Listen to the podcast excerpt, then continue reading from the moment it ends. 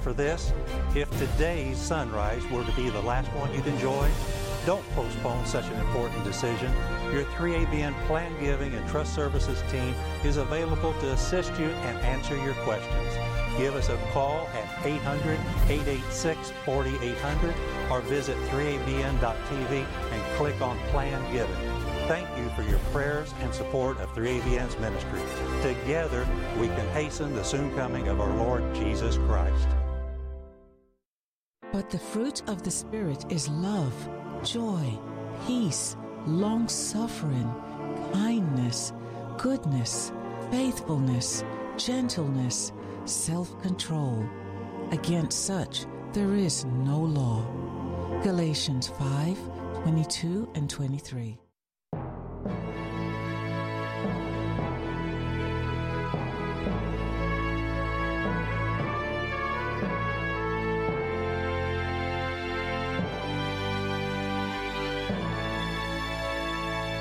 This 3ABN Now with John and Rosemary Malkovich. Welcome to today's program. We're really glad that you've joined us, and we know that you'll enjoy who we're going to speak to today and the topic that we're going to cover. In fact, John, we spoke to this person only a few weeks ago That's right. through Skype. Yeah. And, now they're here in the studio with us, which is really great. So, welcome, Dr. Tim Standish. Thank you so much. You know, it's so much nicer in person. It isn't is. It is much Yeah. better. Tim is a senior science um, scientist at the Geo Research Institute in Loma Linda. Yeah, Geoscience Research Research Institute Institute. in Loma Linda, California, Mm. Southern California, in the United States. yeah. And and what does the Geo Re- uh, Science Research Institute? That's a lot to say. Do I ask myself that almost every morning when I wake up. The um, this is an institute that was set up by the General Conference of Seventh Day Adventists, and our task is to familiarize ourselves with those scientific or what are presented as scientific challenges to the reliability of Scripture. Um, we want to understand what those challenges are, and we want to help people who are faced with those challenges um, uh, know how we can respond in a productive Christian way that is faithful to Scripture. Uh, and by the way, that doesn't mean that we have all of the answers. Sometimes something new comes along. You know, you can you can always make up something, but we don't do that. Uh, we we do actual uh, scientific research uh, where there are these big questions, and um, over the years, it's been very interesting to see how. Uh, the Lord has blessed our research. It, it's published in regular scientific journals, and uh, we, we work with uh, graduate students. We publish this research. We participate in both scientific meetings, but also in um, uh, meetings that involve our church, but also uh, I um, have also participated in meetings by other churches and other Christian organizations, in fact, even Muslim uh, organizations, where we discuss these issues. And um, uh, we, we don't trivialize them, we, we recognize them and look for how we can uh, respond in, in a way that is, again, faithful to Scripture. that sounds really interesting. Sounds like it would be very fulfilling. It is the most interesting job mm. in the world. I'm convinced of that. You know, when you use, you know, scientists have a set mind to a certain degree. You're, you know, more and more information is coming out showing that there is a, a master designer, there is a creator, and it, and I see that, you know, is that easily accepted? I don't see it easily accepted because that's a completely different worldview on matters, then, isn't it? It really depends on where the the person is is starting at. There are there are people out there who have embraced this religious view that we call materialism, or its sort of um, you know sister uh, um, naturalism. Uh, materialism is the idea that only the material world exists. So atoms and energy, that's, That's it. it. There is nothing else that you have to explain everything. Naturalism says essentially that there is no supernatural, and so you only have natural causes that you can use to go with things. If you've embraced that as your religion, then you've got a big problem because You have. you you know um, you have to somehow or other fit all of this uh, our, our, all of this current understanding that we have of how nature works into into that framework. And they And- try to do it too with the miracles of Christ. They try Yes, to find some natural thing, some natural phenomenon that will explain it away to give it a, a cause and effect that we can understand. yeah, Um, in, and in not those that it's naturalistic a miracle. terms, yes. Yeah. Yes, uh, And very A lot of true. even the miracles in the Old Testament. Yeah. Well, the the the, the There was an it was a sea of reeds wasn't that deep, and a big yes. wind would open it up, and Yes. and and so on, and yes, and maybe there was an earthquake that stopped the Jordan, and all. Or it went things. dark when Christ was on the cross because there actually happened to be an eclipse at the moment. That's right. And, mm.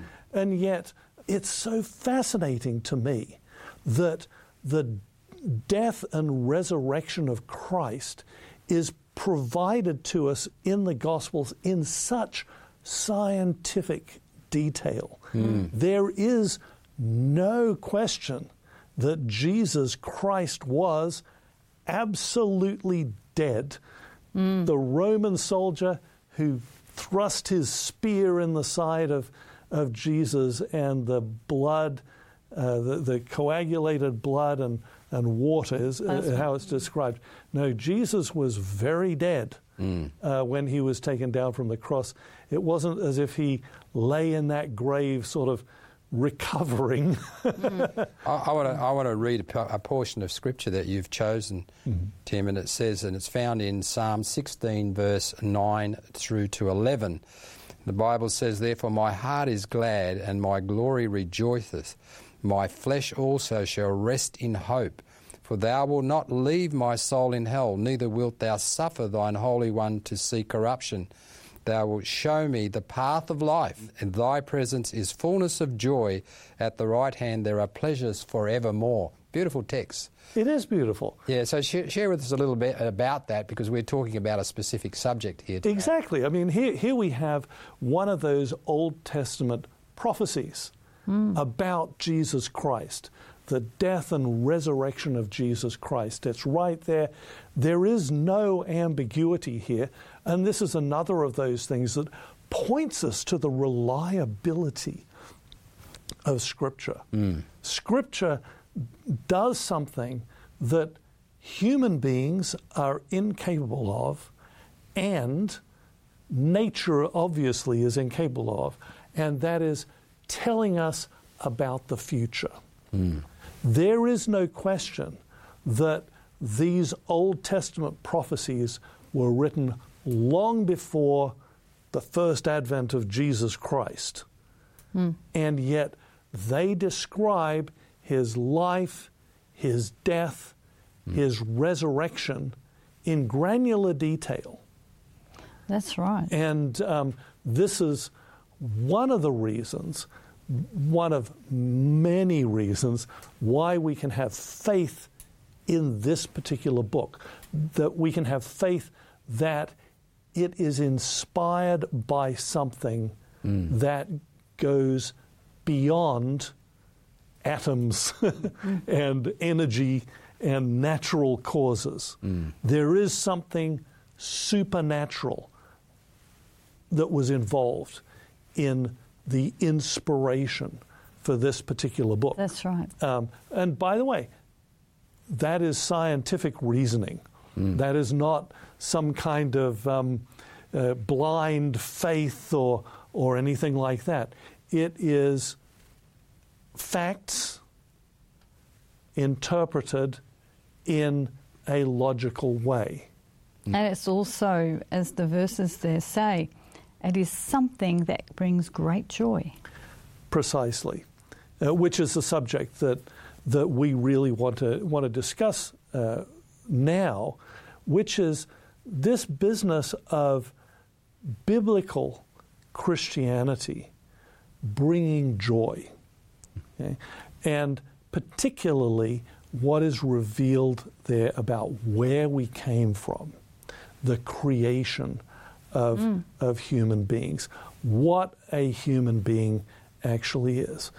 I, I don't know whether you've noticed this, but I see this the world over. Okay, Christians are happy people. Mm-hmm. Even though Jesus is, is, described in the Bible as a man of sorrows, he really suffered. Mm. Okay? But he didn't suffer forever. Mm. He was raised again on the third day. And can you imagine the joy, the joy that was there? J- just as I was coming up here this morning, I came up from Sydney on the train. And I, uh, as I was coming along, it was very early morning, the sun was just coming up. And uh, if you've ever taken that train ride, I'm sure you have, it's beautiful. Mm. It's beautiful. It's a new day. It's when a you new go across day. the Hawkesbury. Uh, the the sun coming up makes it special. Uh, yes, going across the Hawkesbury River there, um, the the reflections of light on the water and the wildlife. The you you see birds frequently, and so many other things. And and I was thinking to myself, how beautiful this is. Mm. What joy it brings to my heart. Mm-hmm. And yet,